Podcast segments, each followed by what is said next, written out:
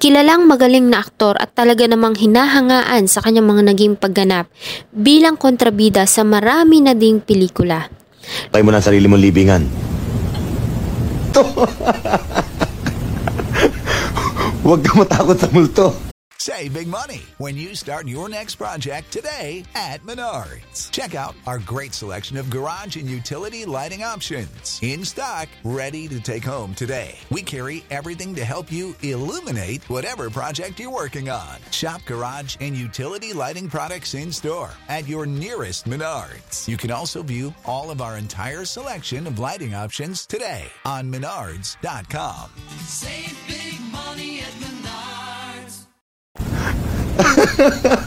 Sa buhay ka matakot. Lumabas siya sa pelikulang Kambal sa Uma noong 1979, Salome noong 1982 at Paradise Inn noong 1985. Nakakuha din siya ng award sa Metro Manila Film Festival bilang pinakamagaling na supporting actor noong 1983 sa pelikulang Hot Property. Sa parehong taon ay gumanap siya bilang kidnapper sa box office bomb action film na Terrorist Hunter na pinagbidahan ni Eddie Garcia. Ngunit sino ba naman ang mag-aakala na ang pinakita niyang katauhan sa harap ng kamera ay kanyang isasabuhay?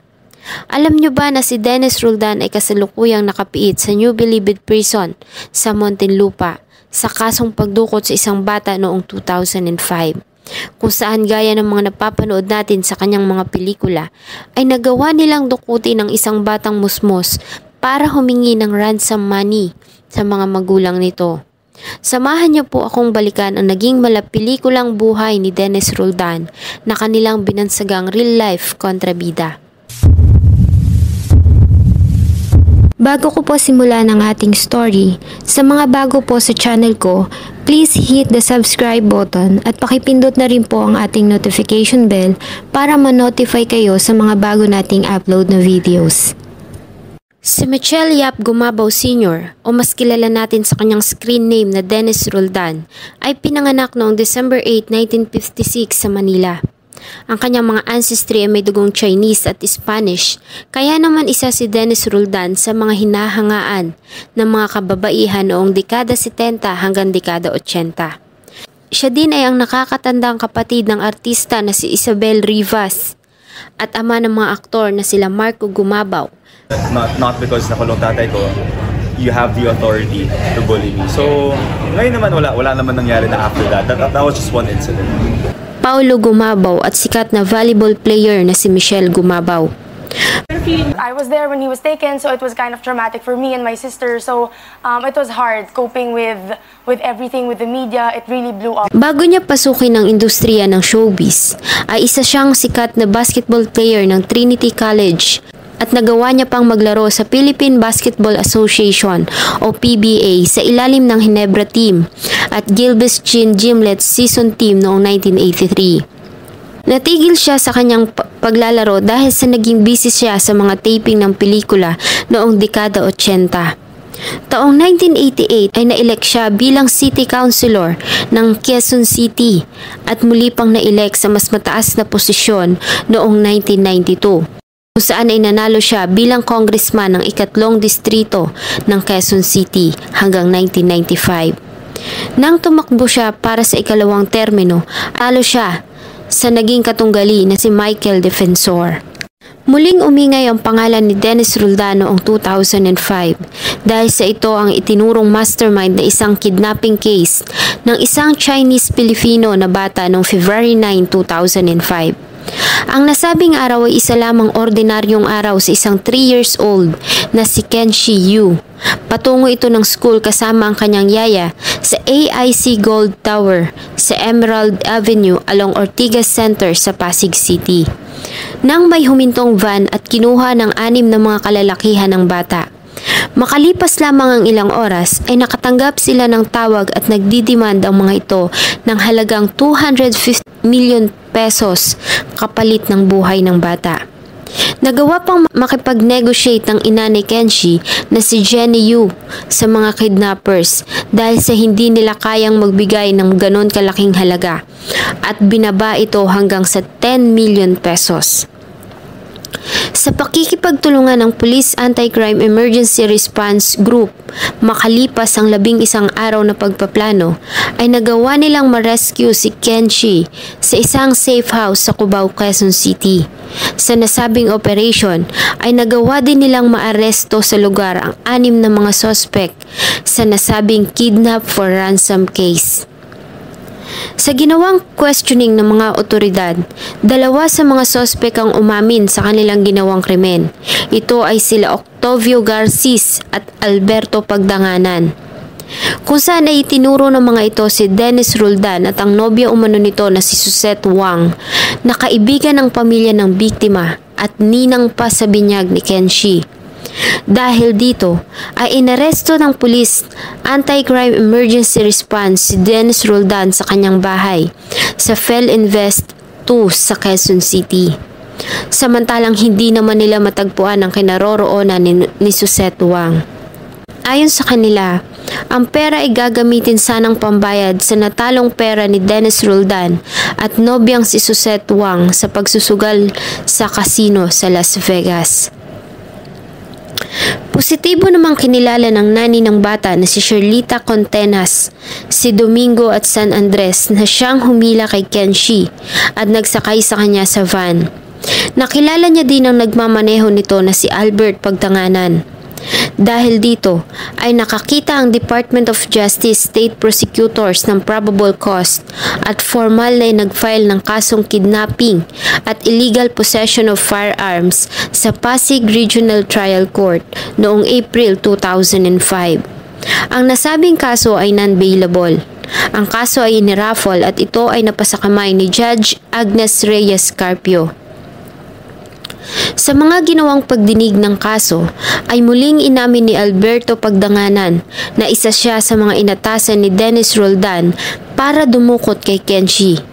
Ito ay tumugma sa naging testimonya ng yaya ni Kenshi na si Sherlita Contenas, kung saan ay positibo nitong kinilala si Albert Pagdanganan na siyang nakita niya sa driver seat ng van na pinagsakyan sa kanyang alaga.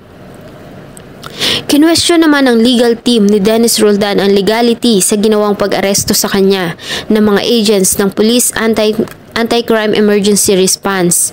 Ganon din ang mga naging inconsistencies sa mga pahayag ni Pagdanganan na siyang state witness. Samantalang itinanggi naman ni Garcis na may kinalaman siya sa ginawang pagdukot sa bata. At ayon pa dito, ay pinakiusapan niya ang grupo na pakawala ng mga ito ang biktima. Itinanggi din ni San Andres na may kinalaman siya sa ginawang pagdukot sa bata at wala umano siyang kaalam-alam na ang batang kanyang inaalagaan ay isang kidnap victim. July 27, 2006, sa desisyon ni Judge Agnes Reyes Carpio ay pinayagan nito ang motion ng kampo ni Roldan na makapag-bail ng halagang 500,000 pesos dahil sa kakulangan umano ng ebidensya. Dahil dito ay pansamantalang nakalabas si Dennis Roldan mula sa kulungan habang dinidinig ang kaso. Ang nasabing desisyon ni Judge Carpio ay tinuligsa ng pamilya ng biktima at ganon din ng grupo ng anti-crime groups at inakusahan ng mga ito ang hukom na biased na siyang naging dahilan para mag-inhibit ito sa kaso. Samantalang si Dennis Roldan naman ay nagsilbing pastor ng Jesus Christ the Life Giver Ministry na nakabase sa Quezon City. Ang kanya umanong devotion ay nakuha niya dahil sa mga Bible studies na kanyang dinadaluhan sa loob ng kulungan. January 2007, ang isa sa mga sospek at state witness na si Albert Pagdanganan na siyang nagturo, nagturo kay Dennis Roldan bilang mastermind ay namatay sa ginawang anti-carjacking operation ng mga pulis sa Quezon City. April 14, 2008, sa pagdinig sa hukuman, ang noon ay anim na taon na na si Kenshi ay humarap sa korte at positibo nitong itinuro si, si Dennis Roldan na tinawag pa ng bata na Big Boss na siyang dumukot sa kanya noong February 9, 2005. Ang nasabing akusasyon ay kunwestiyon ng defense dahil sa sobra pa umano itong bata na mangyari ang krimen kaya naman imposible na makilala nito si Dennis Roldan. August 5, 2008, sa pangalawang pagkakataon, ay pinayagan ng hukuman na humarap ang batang si, si Kenshi Yu para magbigay ng kanyang salaysay.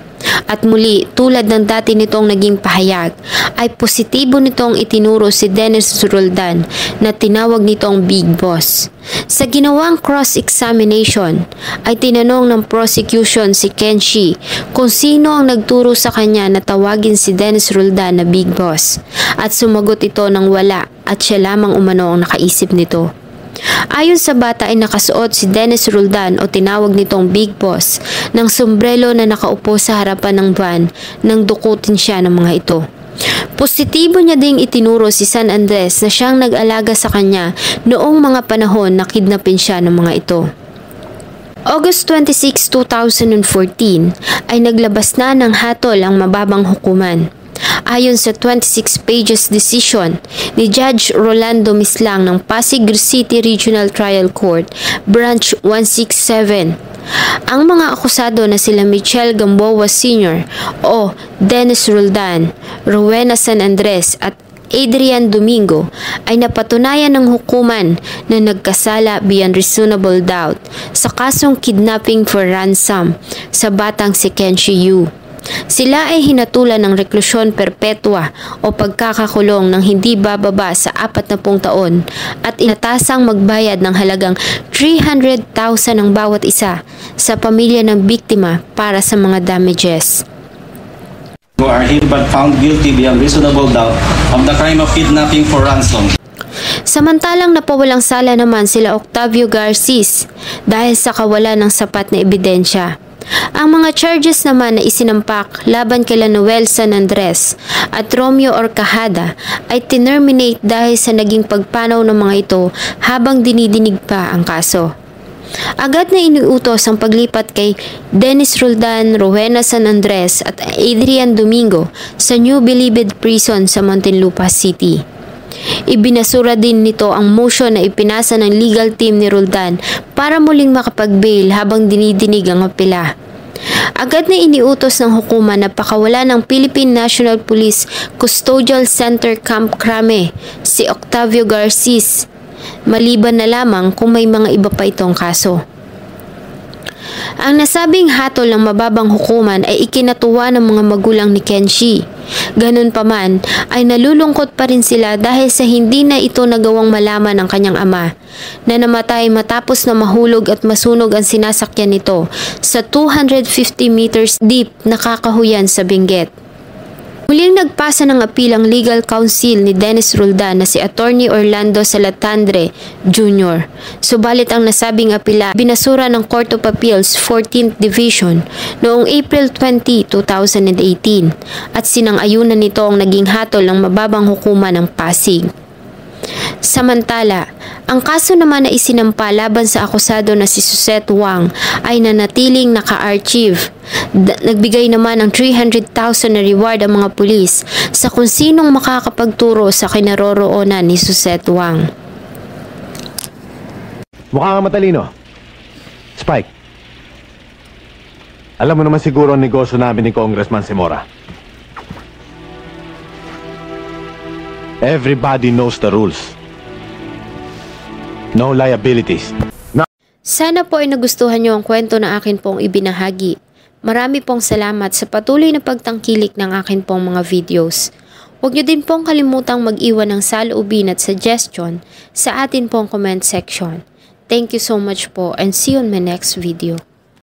When you need mealtime inspiration, it's worth shopping Kroger, where you'll find over 30,000 mouth-watering choices that excite your inner foodie. And no matter what tasty choice you make, you'll enjoy our everyday low prices, plus extra ways to save, like digital coupons worth over $600 each week. You can also save up to $1 off per gallon at the pump with fuel points. More savings and more inspiring flavors make shopping Kroger worth it every time. Kroger, fresh for everyone. Fuel restrictions apply.